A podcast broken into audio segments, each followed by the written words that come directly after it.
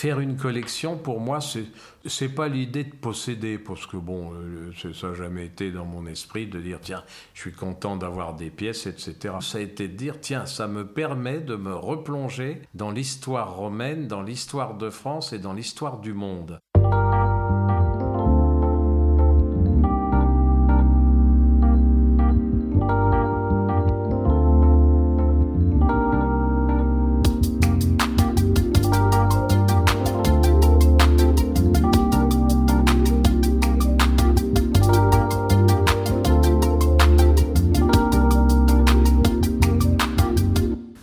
Suis tombé dans le chaudron de la numismatique C'est bien sûr comme toujours dans la vie, c'est le plus pur des hasards. Je suis allé en vacances quelques jours chez un de mes très brillants cousins. Et puis, le jour où je partais, il me dit, mais tu ramènes pas avec toi un souvenir de Rome? Oh, je lui dis, tu sais, les souvenirs, c'est en général pour finir sur un poste de télévision ou dans une armoire. Et puis, bah, j'ai dit, tiens, allez. Je me suis laissé aller et j'ai acheté ma première pièce. Euh, je l'ai payé 20 euros d'ailleurs, et c'était un denier en argent de Sévère Alexandre. Et bien sûr, en arrivant chez moi, je l'ai mise dans une armoire et je l'ai bien sûr oublié. Sauf que, quelque temps après, j'allais visiter une de mes filles qui était en poste à l'époque à Béziers. Et ce jour-là, à Béziers, ce qui est peu courant, c'était en hiver, il faisait froid, il neigeait. On est rentré dans le premier magasin venu et le monsieur nous a dit Mais vous voulez quoi? Ben, On dit On voudrait euh, s'abriter. Ben, il dit Rentrez, je vous en prie. Mais je lui dis Vous faites quoi dans la vie, monsieur? Ben, Il me dit Je vends des antiquités. Ah ben je dis c'est intéressant ça. Alors il avait tout des dents de requin qui dataient de 1000 ans avant Jésus-Christ, enfin etc etc. Il avait un capharnaüm extraordinaire. Et puis pas pourquoi, mais je lui dis tiens vous avez des pièces romaines? Ben il me dit oui. Je dis ça vaut cher. Bah, il me dit ça vaut entre 1 euro et 5000 euros. Bah, je dis on va plutôt regarder 1 euro. Il m'a amené un seau plein de terre et il m'a dit, bah, dans ce seau, qui est un, résidu de, de, fouilles romaines, vous avez de la terre, mais vous avez des pièces de monnaie. Alors moi, j'ai pas eu le temps de les trier, m'a-t-il dit. Vous allez regarder, comme je n'avais rien d'autre à faire, ça tombait bien. Et j'ai fouillé dans ce, dans ce seau plein de terre et j'ai exhumé des pièces de monnaie romaines. Certaines étaient absolument illisibles, d'autres étaient parfaitement lisibles. Et puis, ben voilà, ça s'est fait comme ça. Puis je lui ai acheté une douzaine de pièces que j'ai encore. Et puis le deuxième événement, quelques temps après, mon père qui était un homme assez exceptionnel, me dit Tiens, je vais te faire un cadeau à Noël. Et je lui ai dit Tu vas m'offrir un classeur pour mettre euh, mes pièces de monnaie. Puis alors en plus, il avait même rajouté dans ce classeur une pièce féodale qu'il avait trouvée dans sa bonne vieille ville de Bourges.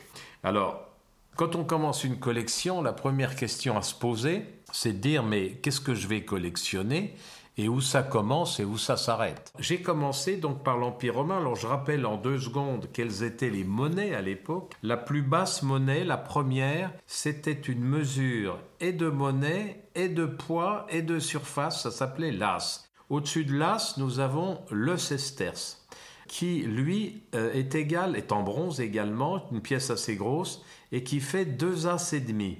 Et puis au-dessus, on a euh, le denier. Et le denier, lui, il fait 4 sesterces. Donc le denier est en argent, c'est une monnaie qui est beaucoup plus élaborée. Et puis au-dessus, alors il y a ce qui est inaccessible hein, pour le modeste collectionneur que je suis, c'est l'auréus, c'est-à-dire des pièces en or.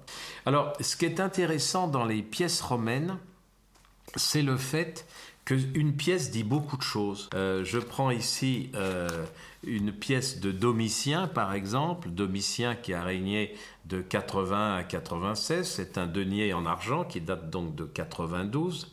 Dans une pièce, il y a le recto et le verso. Le recto s'appelle l'avers et le verso s'appelle le revers. Et sur l'avers, on a Imperator Caesar Domitius, Augustus Germ PM TRP12, c'est-à-dire qu'il a été grand pontife et le douzième de la puissance tribunicienne. On donne déjà des éléments. L'Empire romain, il a commencé quand? Bah, Il a commencé en moins 27. C'est donc Auguste. Qui était-il dans cette lignée des, grands de l'Empire romain? Il était en fait le neveu de César. Euh, César l'a adopté Il a adopté Octavien, qui est devenu Octave. Octave a fait partie de quelques triumvirats. Et puis, euh, donc, euh, Octave s'est autoproclamé, on peut le dire comme ça, Auguste, c'est-à-dire empereur. Et ensuite, on a eu son fils adoptif, Tibère, euh, puisque les empereurs romains, qui étaient plus intelligents là-dessus que les rois de France, préféraient euh, avoir comme successeur quelqu'un de compétent plutôt que le fils qui n'était pas forcément. Donc si le fils était compétent, il était empereur, s'il n'était pas, on adoptait celui qui serait empereur. Alors, quand on dit l'Empire romain s'est écroulé en 476, c'est vrai, mais c'est à moitié vrai. Parce que les empereurs romains avaient créé un deuxième empire, parce que c'était très difficile de gérer l'ensemble complètement, et un deuxième empereur était en place à Constantinople. Et cet empereur d'Orient, il a finalement survécu à l'empire romain d'Occident, avec des pièces un peu différentes, qui s'appelaient en général les folies, hein, FO 2 LIS, avec euh, souvent, là, euh, très souvent, euh, une, image du Christ sur les pièces. Ça, c'est très nouveau. Sur l'Empire romain d'Occident, il n'avait pas. Alors cet empire finalement s'est effondré avec la prise de Constantinople par les Ottomans et, donc après ça a été ben, l'empire ottoman avec le développement donc des sultanats etc etc. Donc ça, ça a terminé finalement, je dirais. Alors il me manque encore quelques pièces. J'ai laissé les cases libres dans mon, dans mon euh, classeur. Donc après ça, j'ai dit bon bah j'ai terminé donc l'Empire romain, j'ai terminé euh, l'Empire byzantin. Qu'est-ce que finalement, euh, et si je continuais, qu'est-ce que j'ai comme autre idée? Bah, L'idée qui m'est venue juste après, ça a été de dire, et si je m'intéressais au roi de France? Donc effectivement, les rois de France au départ n'ont pas battu monnaie particulièrement parce que les féodaux euh, battaient monnaie. Et puis, bon, petit à petit, le royaume de France, il s'est pas fait en un jour. C'était euh, des pièces qui avaient des noms très très différents, les monnaies royales. Il y avait les tournois, les parisis, les gros, les blancs, les, liards, les sixins, les douzains. Alors, le liard, c'est un nom qu'on entend encore. Mais sinon, il y, avait des, pièces très différentes, avec bien sûr un système digne des Anglais, puisqu'il était un système d'eau décimale.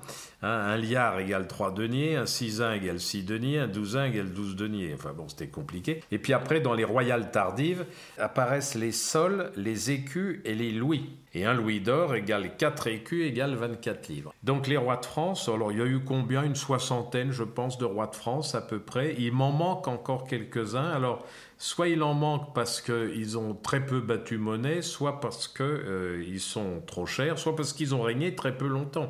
C'est le cas de Louis X le Hutin. Louis X le Hutin, tout le monde connaît son nom, se demandant ce que c'est qu'un hutin d'ailleurs. Alors un hutin, c'était un querelleur. Et puis, 1792, et puis là, ben, la royauté s'arrête. La Convention est arrivée, et là, donc, on a la première fois sur les pièces la République française. Liberté, égalité, fraternité. Et puis, on tape euh, sur le système décimal. Donc, 1 centime, 2 centimes, 5 centimes, 10 centimes, etc., etc.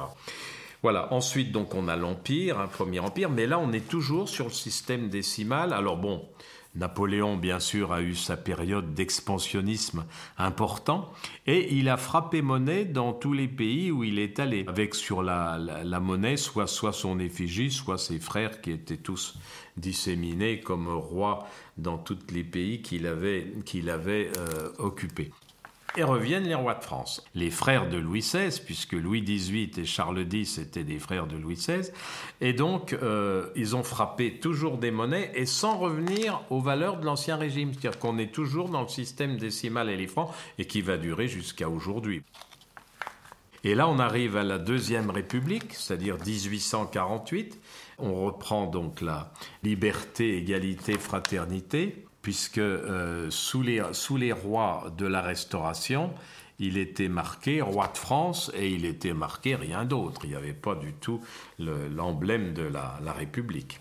La Troisième République 1871, alors là, c'est une série qui s'appelle le France Cérès. Alors quand on dit le France Cérès, Cérès c'était le graveur.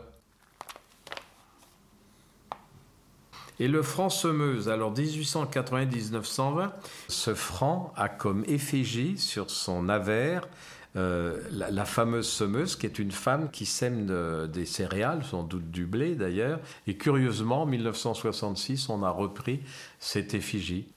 J'ai ici une 5 francs semeuse de 1962, d'accord? Et j'ai ici un 2 francs semeuse de 1914, c'est rigoureusement la même, la même gravure.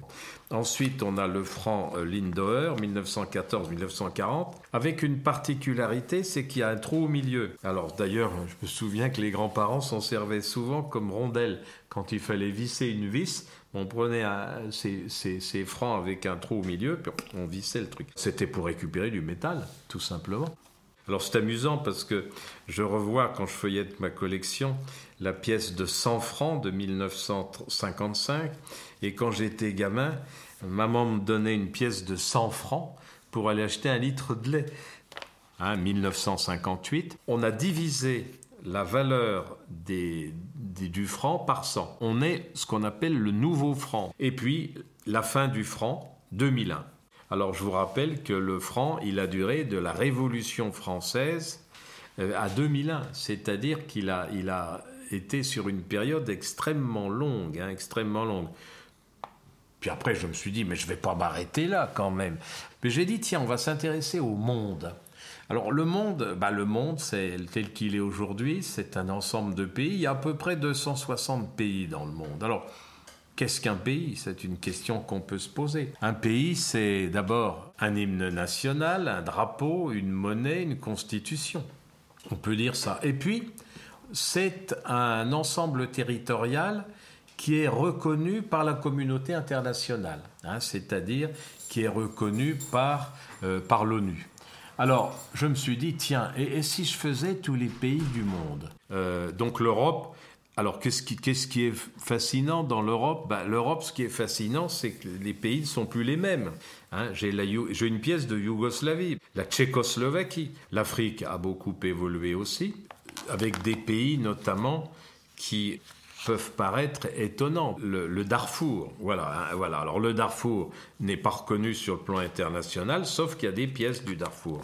Somaliland, il y a des pièces également frappées. Ce qu'on peut dire sur ces pays finalement qui ont frappé monnaie mais qui ne sont pas reconnus, c'est que le fait d'avoir une monnaie, c'est déjà une preuve d'existence. Il faut, déjà une certaine puissance finalement pour dire je, je frappe des monnaies. Et je pense qu'ils ont voulu, par ces monnaies, essayer de se, de se positionner par rapport au monde et quelque part de se justifier un peu.